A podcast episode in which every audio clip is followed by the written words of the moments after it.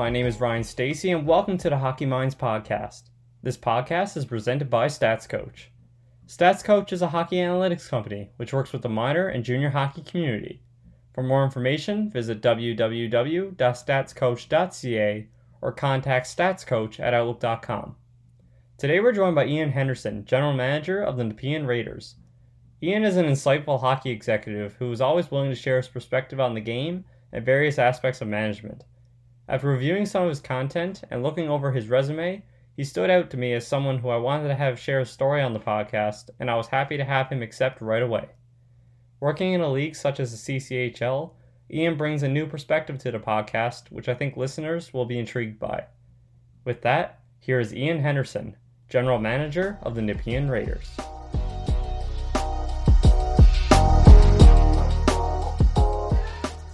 Today we're joined by Ian Henderson, the general manager of the Nepean Raiders of the CCHL. Thanks for joining us on the podcast, Ian. Well, thanks for having me. It's great to hear from you, and I think people are going to be uh, really intrigued to hear about your experience. And you're the first one from uh, the Ottawa area to have on, so mm-hmm. it's going to be very exciting. Um, tell people about where you grew up and speak to your involvement in sports from a young age. Sure. Uh, well, I grew up in outside of a small town called Avonmore, Ontario. Uh, uh, Avonmore had a population of about 350, um, and it's about 20 minutes north of Cornwall as a reference, and about 45 to 50 minutes east of Ottawa. So to give you some a little bit of geography there. Um, so it was good. I was an, I'm an only child, um, so I, I, grew up in the middle of nowhere, which was great. It, it taught me, you know, how to um, occupy my own time and and, you know, I, I spent a lot of time playing hockey out in the, the fields because there's always ice pads created out there naturally. So I'd carry my net and my stick and my skates out and go play there. And I played a lot of sports growing up, like baseball, soccer, um, hockey. And then in, in school, I played like volleyball, basketball, stuff like that. Did some track and field. Um, so I was always a very active kid. Um, when I first started playing hockey, I didn't know anything about the game, was awful at it, couldn't stop. Started a little late. I was eight years old when I started, um, but caught on really quick and ended up playing double A, which during my time was the highest you could play. And uh, I, I enjoyed it thoroughly. Like, you know, looking back on playing at that level against guys who went on to, you know, make a living at it, um, it was a really neat experience. That's great, and it's good to hear that you had a, a nice upbringing. And you know, people always talk about the love of sport when you're young, and it definitely sounds like you had uh, a number oh. of experiences, whether it be basketball, yeah. volleyball, hockey, you name it. Yeah. Um, so your initial listed coaching position is with Maxville in the EOJ CHL. Uh, was yeah. that your first involvement in coaching? And uh, on top of that, speak to your time in Maxville and uh, later with East Ottawa. Yeah, so uh, Maxville was my first junior hockey experience doing anything. And I moved back home to, or close to back home to a little town called Finch. And an old teammate of mine called me up when he found out I'd moved back and said, Hey, I'm looking for an assistant coach, um, coaching junior C.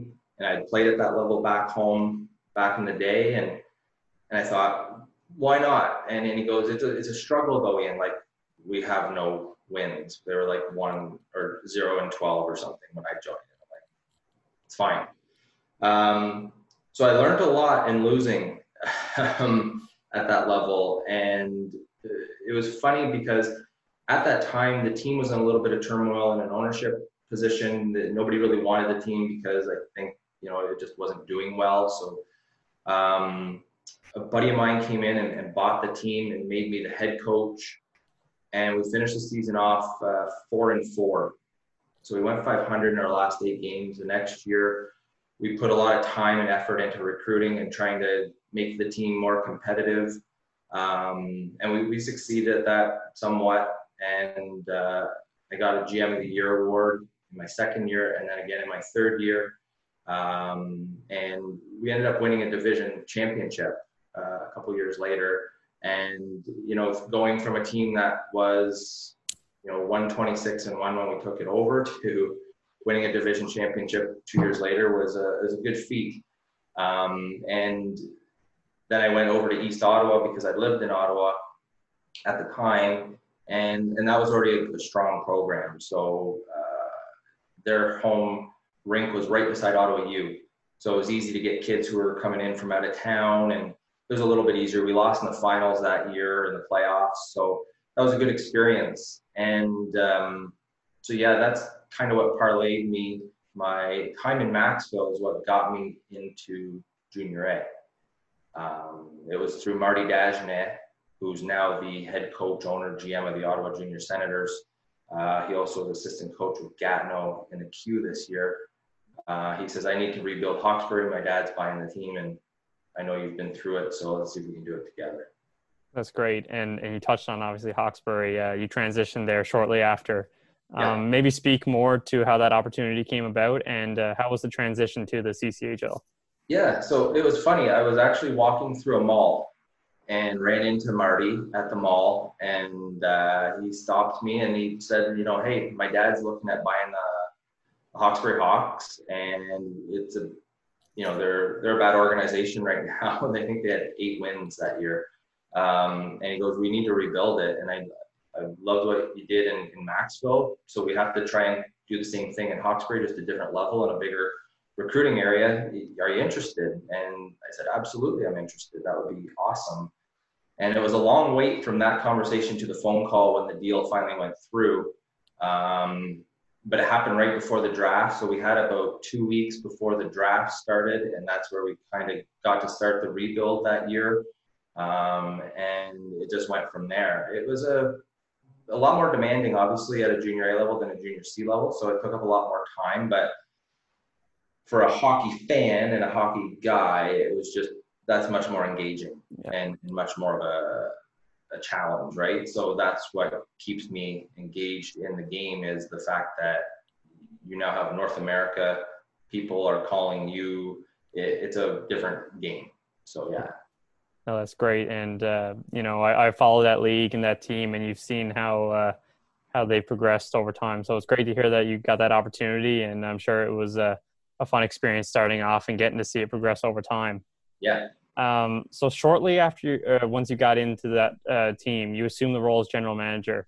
Uh, talk about the change in that role and the added tasks that came along with being a junior A general manager, and additionally, speak to your time, uh, you know, the, the duration of your time at Hawkesbury. Sure. Um, so Marty left, uh, I think maybe two years after we, we started together. He left for an opportunity in Ottawa.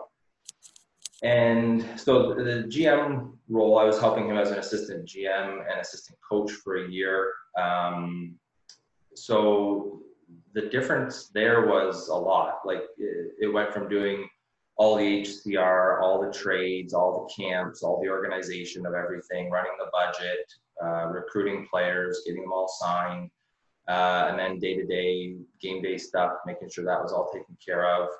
Um, and then trades, meetings, like it was, there's a lot that goes into it, uh, the life of a junior A GM that's not glamorous, that takes up a lot of your time. Um, but it it's essential. And um, so that was the bigger thing for me was putting in all that time. And then on top of it, trying to rebuild a program that hadn't quite got there yet when Marty left uh, to get it to where we wanted it to go. And it was good because in my first year as a general manager in Hawkesbury, we actually made it to the semifinals. So we, we, we did a really big jump um, in the standings. And uh, from there, it just progressed. Um, you know, when you win, people want to come to your program. So it makes recruiting a little bit easier. You're not trying to sell yourself as hard. You don't have to sell yourself as hard um, because people know who you are. And so that really helped the program grow. Um, and then it was just maintaining that balance, right? Of make sure you're not losing money, but make sure you're winning hockey games and try and be in the top end of the, the league if you can. And it was a real balancing act. And and it was a full-time position for me for a number of years because it, it demanded it and so it was a lot of miles on my car because it was like an hour and 10 minutes one way to Hawkesbury from where I lived in Ottawa. Um, so I got to know that road real well, and uh, but it was fun. And you know, along the way, I met a lot of great people. Hawkesbury is a, a unique little town. It's a French town on the Quebec border um, who are very passionate about hockey. And when you're losing, they don't show up, but when you win, the place was packed. Um, so you, you, you know, had you had that extra incentive to put a winning program on the ice, so that people were talking about the Hawkesbury Hawks around town, and people were showing up to the rink on a Friday night to, to cheer for the Hawks. And um, you know, I, I, met a lot of great people, and and a lot of great players went through that program in my seven years. Uh, a lot of them, you know, still talk to them to this day, and there's a lot of great stories over seven years um, in in Hawkesbury for me, for sure.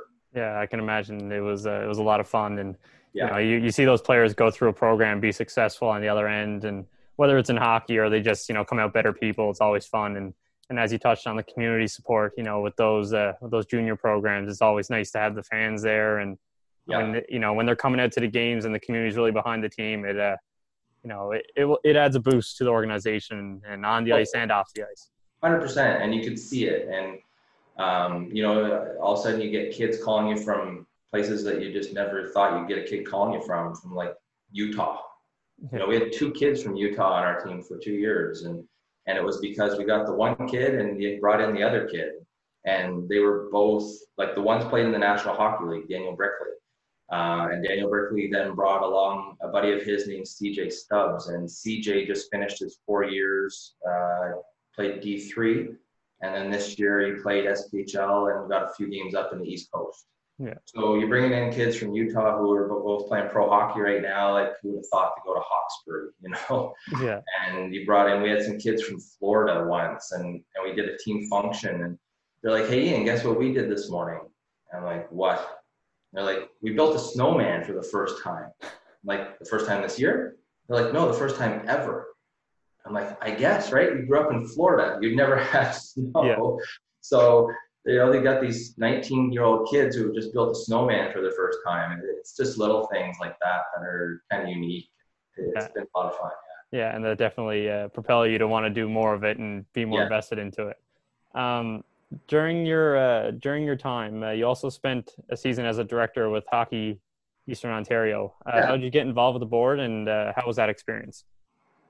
It was good. It was really uh, different experience. Like I got involved through Kevin Abrams, who's the commissioner, but I was also like I've always known the guys at at HEO, which is what we call it. Um, you know, Debbie Rambeau, who's the uh, executive director.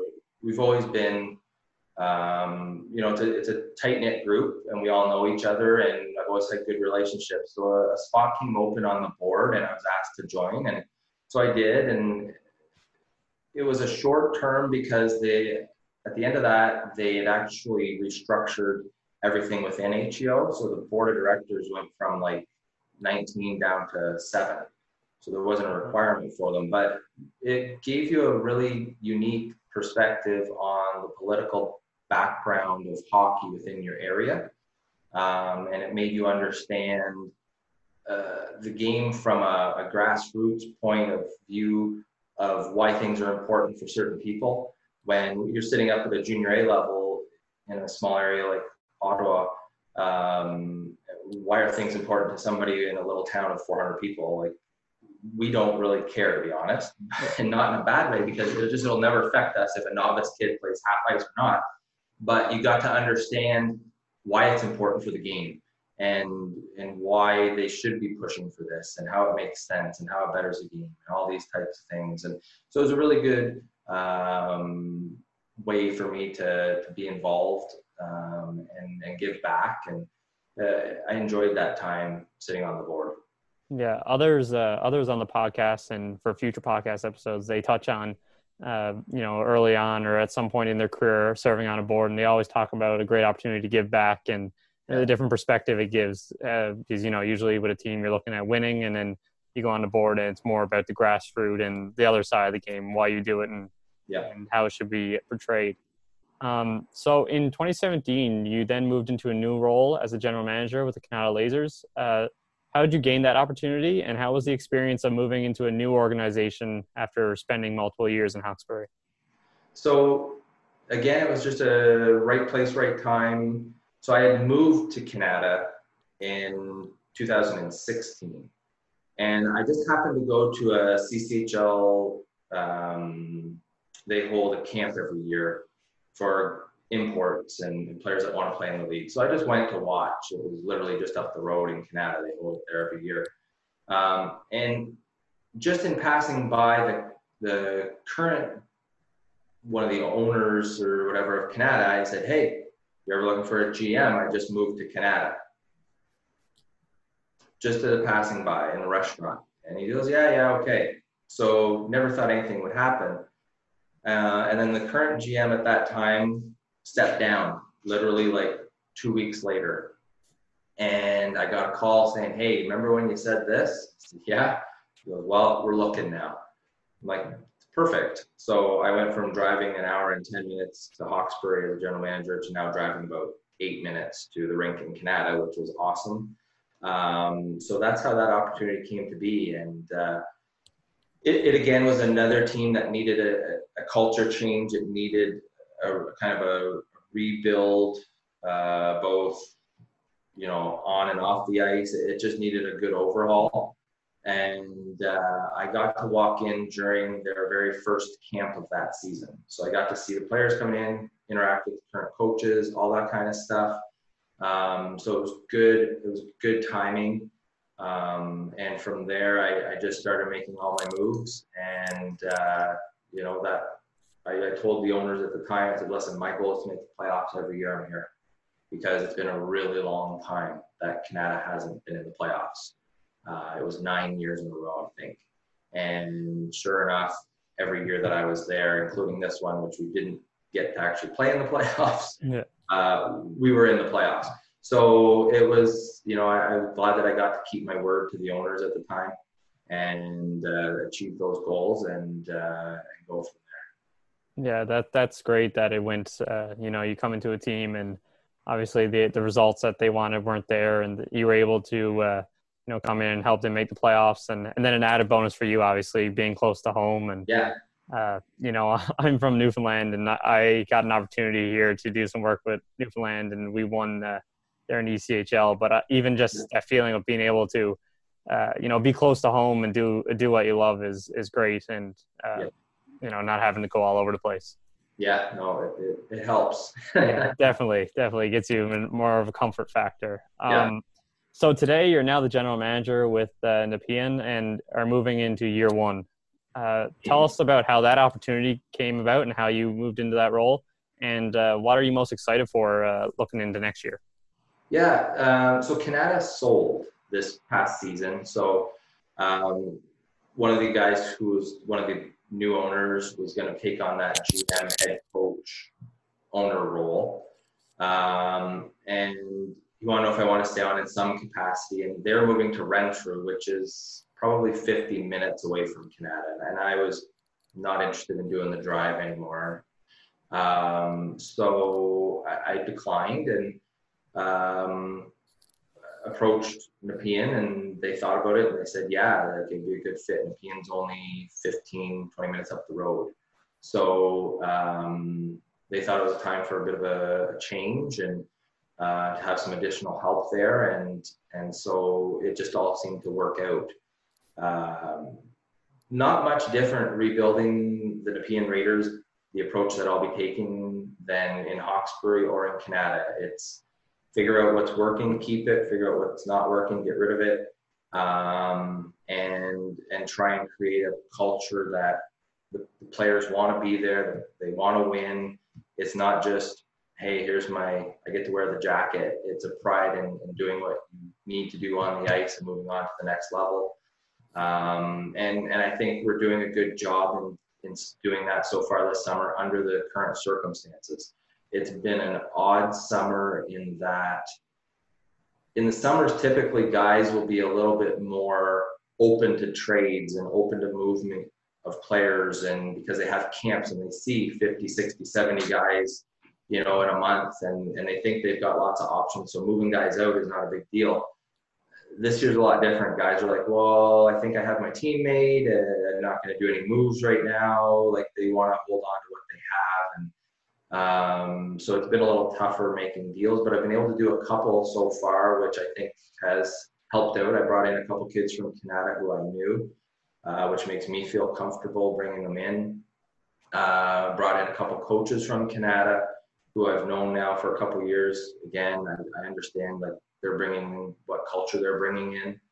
Um, and you know, we traded for a 20 year old goalie, which he was probably one of the top three goalies in our league last year. So when you solidify that and, and you bring in some older experienced guys with the young core of guys that Nepean had, I, I think it's going on the right path to what we want. And it's just making sure that the dressing room is cancer free and built with the right kids that want to be there all have the same goal.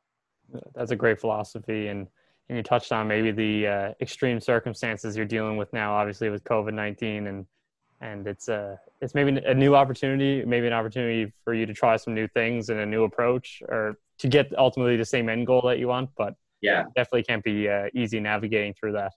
No. Um, so a listener came up with a great question. Uh, he's wondering about coming into a position such as this, uh, which you have done in the past, obviously. What initial steps do you take in the first few weeks to understand the culture and find possible areas of improvement? And then also, is this task more difficult in the off season or in a situation like we currently face? Yeah, it's um you have to analyze a lot in a really short period of time because you don't have a lot of time to rebuild something over the summer. You may think, oh, you got the whole summer to do it, but it it whittles away pretty quickly. Uh, and then not being able to go and have a camp and not being able to go and scout uh, it makes things a lot tougher. And you're relying more on your network and your relationships with guys to see if you can trust in players that they're promoting to your program. Um, the, the key there is seeing, you know, finding the guys that have been around for a while, trusting their knowledge and getting their input as to what was going on well and what wasn't working. And then trying to change that and using things that have been successful for me and our programs in the past. So in the Nepean, you know, unfortunately the coaching staff left.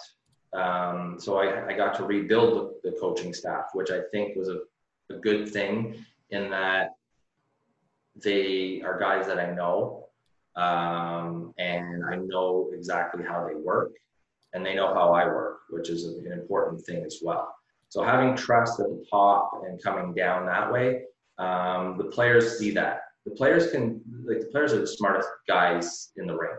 Let's, you know, they can, they know when things aren't going right somewhere. They know when things, when when guys are solid, they know it. When guys aren't solid, they know it. Um, so having a group at the top that's solid, they can sense that. They'll understand that. Um, and and that's where I think it really starts. And uh, it's it's going well considering what the circumstances are. Um, I've had to lean on a few advisors and, and agents, and um, you know, go to video a lot more um, of games that they've played over the past uh, season to to get a different perspective. Um, and yeah, just using networks of other coaches and things like that, and other GMs that their thoughts on players um, because that's all we have at this point. Yeah, no, for sure. And I think you made a couple great points there. One being the uh, aspect of familiarity, you know, whether it be players that you're bringing in from a prior organization or, or in your case, build, rebuilding the coaching staff. I think that's good. And then as well, talking about the players, you know, at the end of the day, it comes down to the players and they, and they know what works and what doesn't work. And um, I guess the main goal is to build a system around them that they can succeed in and, and let them do their thing because they, uh, obviously at the end of the day it's, it's up to them to yeah. uh, take the tools that you supply and then and then put the result on the ice yeah um, so you've spent some time as general manager at the junior a level and uh, while you've yet to have a full season with the raiders uh, walk us through a typical day or even week in the position of gm uh, maybe mid-season as we've talked a lot about the off season yeah so there's a lot of different ebbs and flows in a season for a general manager um, obviously, if it's you know COVID-free year, uh, August is a really busy month because that's when you're prepping for camp. You've got a bunch of guys coming in. You're setting up billets. Uh, you're organizing your camp. scheduling exhibition games, getting the equipment fitted, um, all that kind of stuff. So it's getting everything and, and collecting payment from the players. Uh, it, it's a really busy two three weeks, and then typically we'd have a showcase in the CCHL. So it was kind of one of those things like once you got to game one showcase, puck hits the ice, you're like, whew, you feel good. Yeah. Um, and you knew the season was started and you could kind of take a breath. Typical from there is just making sure everybody's good. You know, are the players good? Are the new guys fitting in? How's their billet going? Uh, are they understanding systems? How are they keeping up? You know, you're watching for, you know, gameplay improvement? Do we need to add anything at this point? Are we lacking size? Are we lacking maturity? Are we lacking goaltending? What are we lacking? What can we try and tweak along the way? Um, and then we have we always have monthly meetings with uh, the league, so those are something that you have to attend. Um, you know, and you're at the rink two three days a week for games. You're on the road, um, and then there's practices. So it's it's always just a kind of a fine tuning management type of thing as the season's going on, seeing what you need to improve, um, seeing, and you never know. Like the, so many things come up in a season, Ryan. Like I could tell you stories for hours about just the different things that happen in a hockey season and it can be from you know a kid's heartbroken because his girlfriend dumped him to can't get to the rink because the car broke down or they have no money because they blew it all wherever like it's so many different things that you have to deal with and um, and then there's sometimes there's the parents and sometimes there's the agents and the advisors that are always calling as well and sometimes it's good and sometimes it's not and and that's just everybody's perspectives right like little Johnny should be getting three more minutes of ice time than you know other Johnny and who knows what. And so you have to manage all these things, and then there's always your game day operations, your volunteers, making sure that everything's good and your broadcasts are working and all this kind of stuff. So it's a it's a busier time than you would think, but when I've been this will be year 11 for me. So it's kind of just natural now, which is good. I, I don't miss the frantic uh-ohs of did I miss something in the early days. Um, now it's really a much smoother day to day for me. Um, and, you know, and, and, like I say, sometimes you don't do anything for two, three days. Sometimes, you know, like trade deadline day is one of the funnest days because last year I sat in my office and we played that night.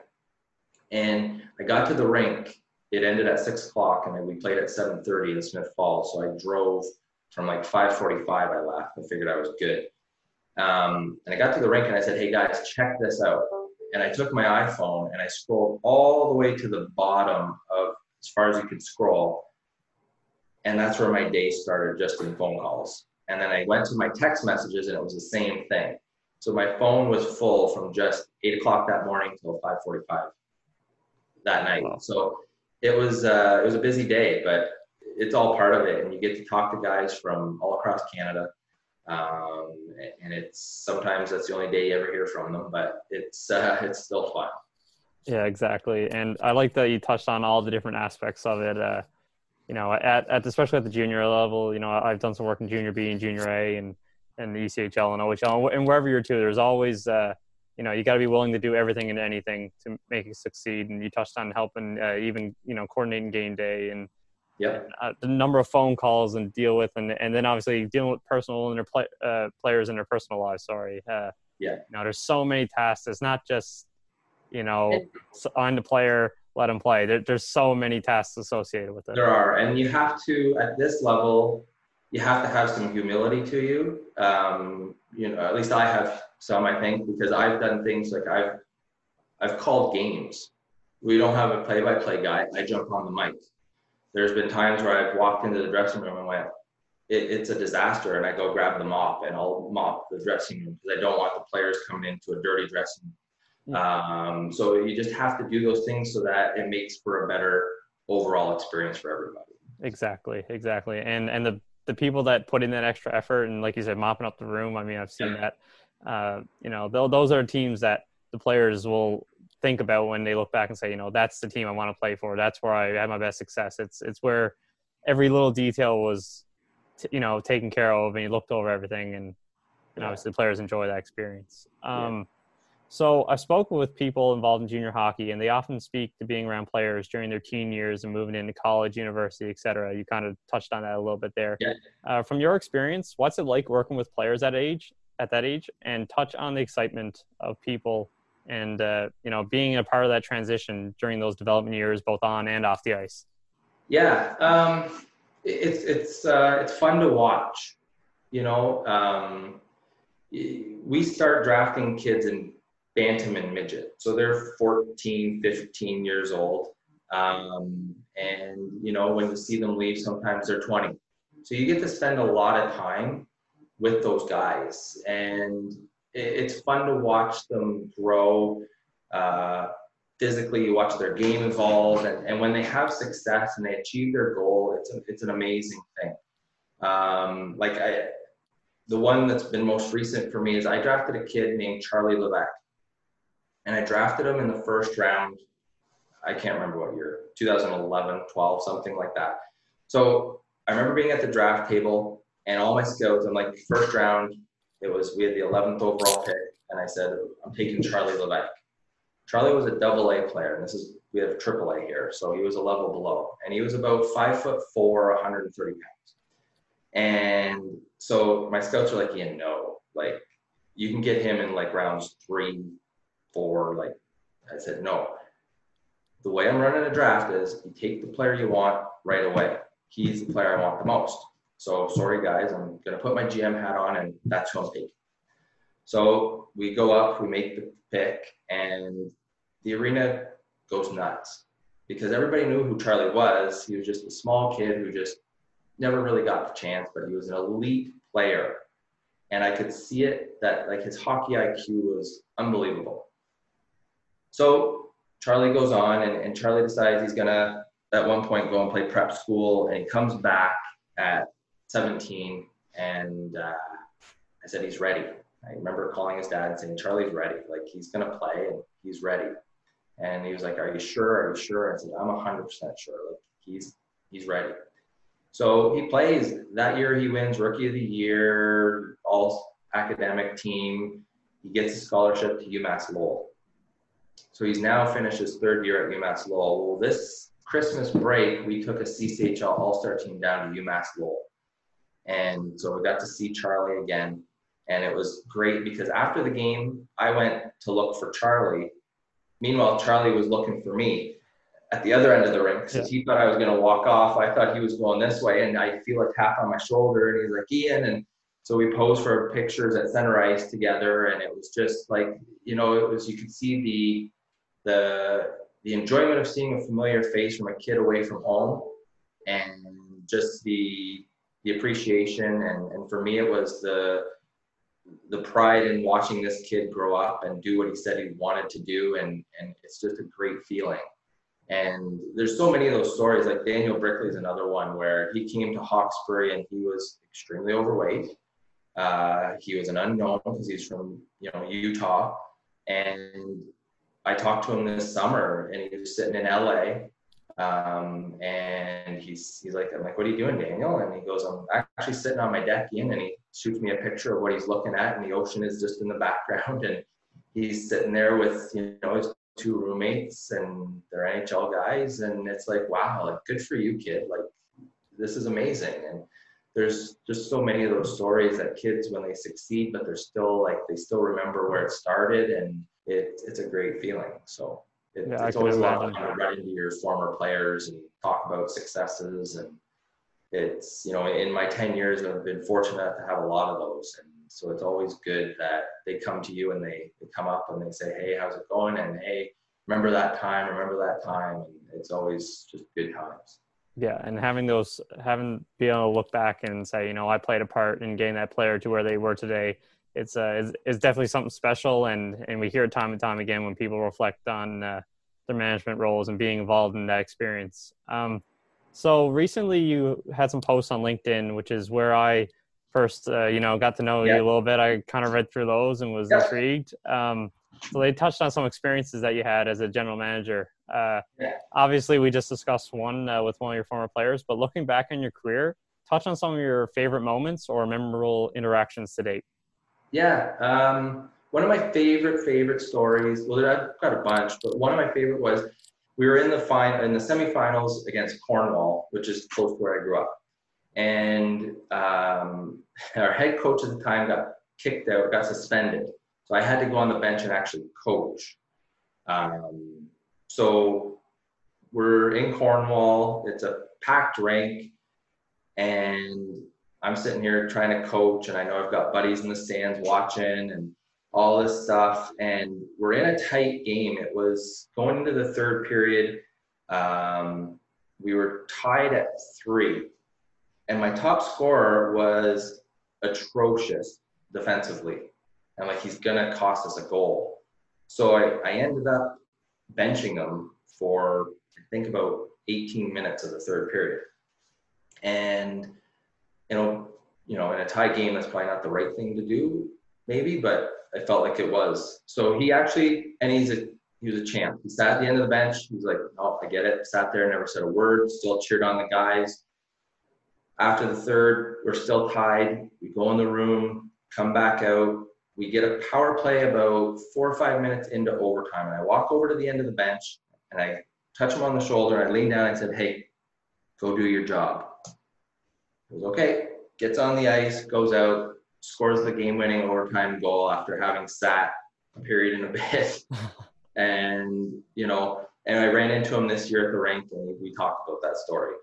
Um, so it was an amazing feeling, um, and for me, it was one of those moments where, for myself, I'm glad that I I, I had the discipline to do it, but I'm also glad that Stephen had the appreciation for what I had to do and and acknowledged it and appreciated it.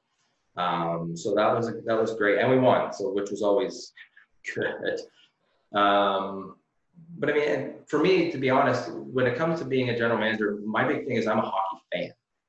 Like I've always been a hockey fan, and I've always enjoyed meeting NHL guys, and like I, I used to do that many many moons ago before I had kids and did junior hockey. I used to go meet players at the hotel and talk to them.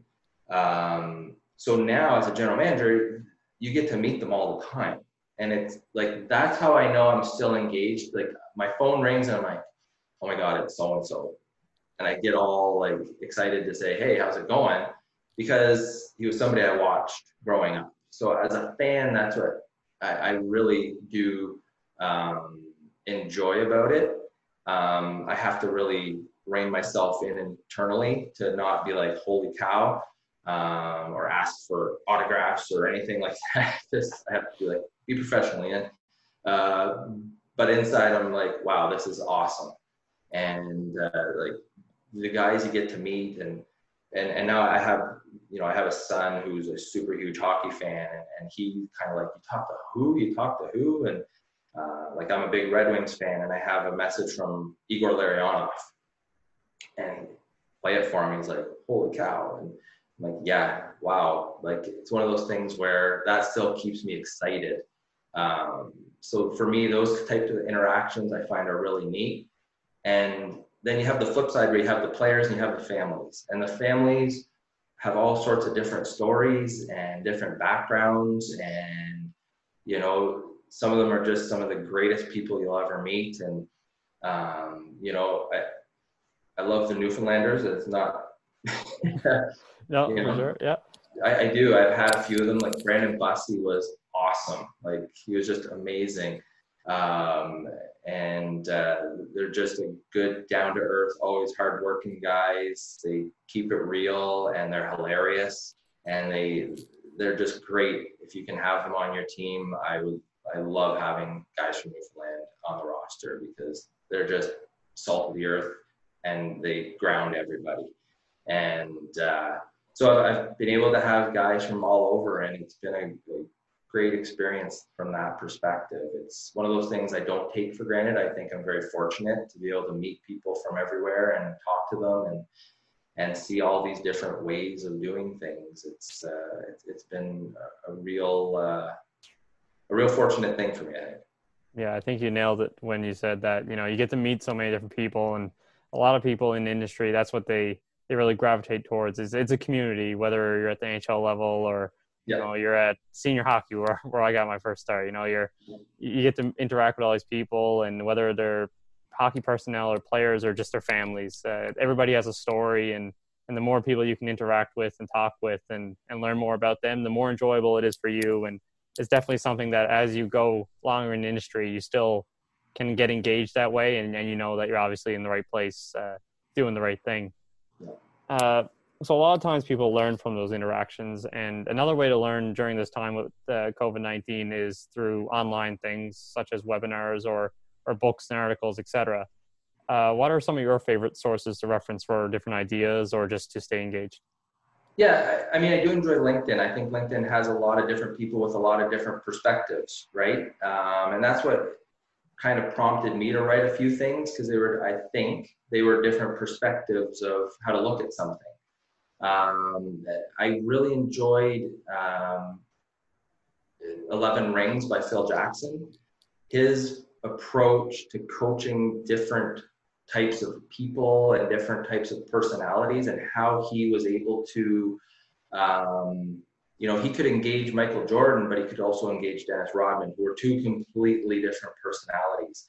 Um, and then he goes on to the Lakers and he has to deal with Kobe and Shaq and Fisher and all those guys and just how he transformed himself to this guy who could deal with different people but get the most out of all of them. Um, that was a great book for me. Uh, and then I enjoy, you know, you enjoy, sometimes you have to keep it light and you listen to Spittin' Chicklets and stuff like that. Um, that kind of stuff just keeps it light. But they also have, you know, some interesting content that gives you a different perspective as well. Yeah. Um, so, and then I always peruse whatever articles are coming up through Hockey News and stuff like that, just to see what their thoughts are. Agree or disagree with them, whatever, but at least it's content to read when there's nothing to watch. Yeah, for sure. And, and a lot of times, you know, that, that content that you look at uh, during a time like this, you know, you're not, sometimes you're obviously learn, looking to learn something new, but sometimes you need to read those articles that you don't necessarily agree with to help yeah. you know transform your own critical thinking and and that uh, in turn creates new ideas. Um, yeah. so let's just uh, you know look back at your career as a whole. Uh, what are some of the biggest lessons that you've learned throughout your time in hockey? Um, I, I think it's it's always always keep learning.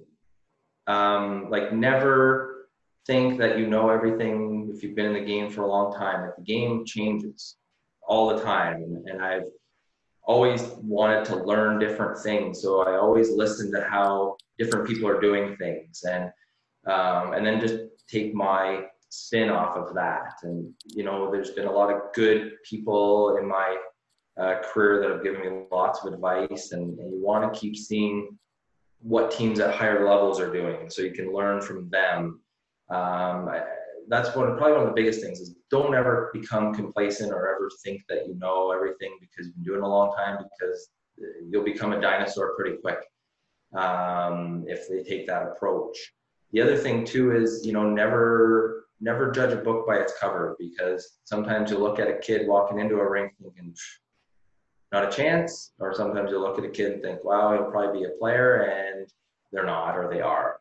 So you always give people the opportunity um, always, you know, take a good look uh, and understand where they're coming from. Like, just don't make snap decisions based on something. Always kind of do your homework and think, you know, are they sluggish because they drove eight hours? Are they like they need a different, they need another day or two? And and giving kids ample opportunity to prove themselves or disprove themselves. And um, that way, you can always say that you were fair in the process and uh, and I think that goes a long way. Yeah, those are great lessons, and obviously that comes from going through the experience and and learning what works and doesn't work, and and then doing the evaluating how uh, how things play out. Uh, so with that experience, you know, mentors are people that push that experience to others around them. Uh, who are some mentors who helped you get to where you are today? Um, I've had quite a few. Like, um, you know, the, the one guy who started me out was Marty Gagnon. Um, and, and Marty, I learned a lot early on and his way of thinking. Um, it was always a little different. And but he's obviously had some great success with it. And, and I think I took a lot from how he looked at things. Um, I got time with, with Sheldon Keefe, and, and he always had a different perspective as well.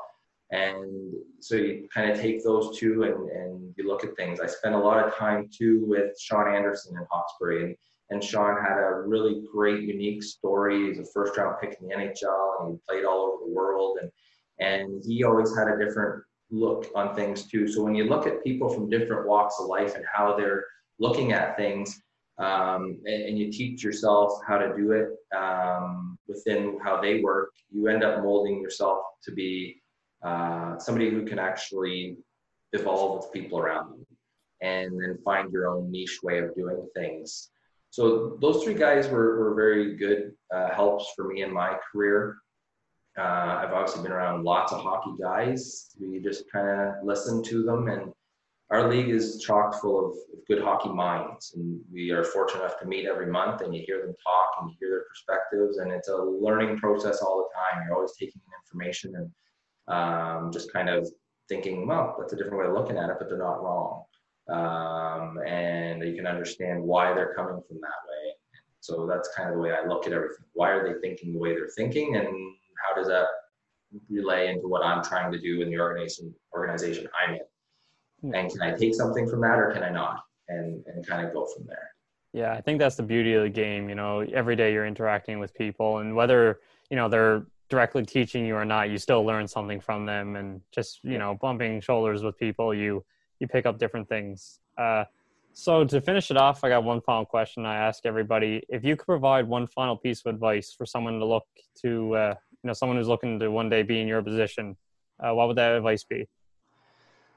Uh, funny enough, I had somebody ask me that probably about two weeks ago, and so I took the time to write them back and say, "Here's, don't try and start too high. Don't. Um, everybody wants to walk in and start at the OHL or start at the AHL or to get your feet wet at a low level, but be successful at that level and treat every level that you're at as your NHL. So don't be in a rush to move up. Create that league is your NHL and you want to be the best within it. And if you take it that seriously at every level you're at, people will notice that and want you at their level. Um, I think that's the way to look at it. I know everybody wants to move up in the game, um, but sometimes you have to realize that there's everybody has a cap and as long as you're treating every level that you're at as your cap and looking if you move up, that's great, and putting everything into it, uh, that's how you're going to have success. Getting in sometimes takes putting in some some grunt work hours and uh, yeah. you know and and working your way up internally um, and but you have to do it. And uh, it's not just top dog from day one. And uh, but you learn a lot from doing that.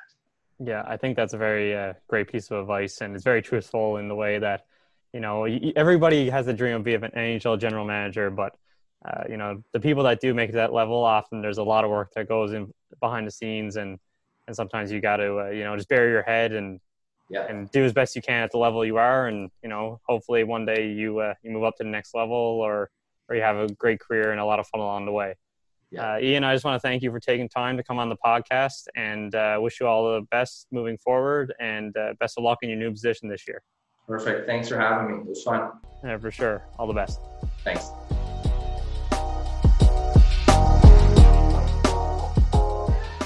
I'd like to thank Ian for coming on the podcast and sharing his story with such honesty and with an immense amount of detail. As I mentioned before, his role in the CCHL offers a different perspective to hockey operations on the podcast, so again, I'd like to thank him for joining me on this episode. If you would like to get in touch with Ian to discuss his experiences, I encourage you to reach out to him directly or contact Hockey Minds Podcasts at Outlook.com, and I can look to make the connection for you. Next on the podcast, we have Daniel Deschene, Assistant Director of Scouting with the Sioux City Musketeers. Daniel is a great speaker and presents an interesting path to his current position, which included stops in soccer and other roles, so be sure to look for that episode once it's released. As always, I'd like to thank everyone for the support and for continually engaging with the podcast through social media and with me personally. Once again, thank you for listening, stay safe, and all the best.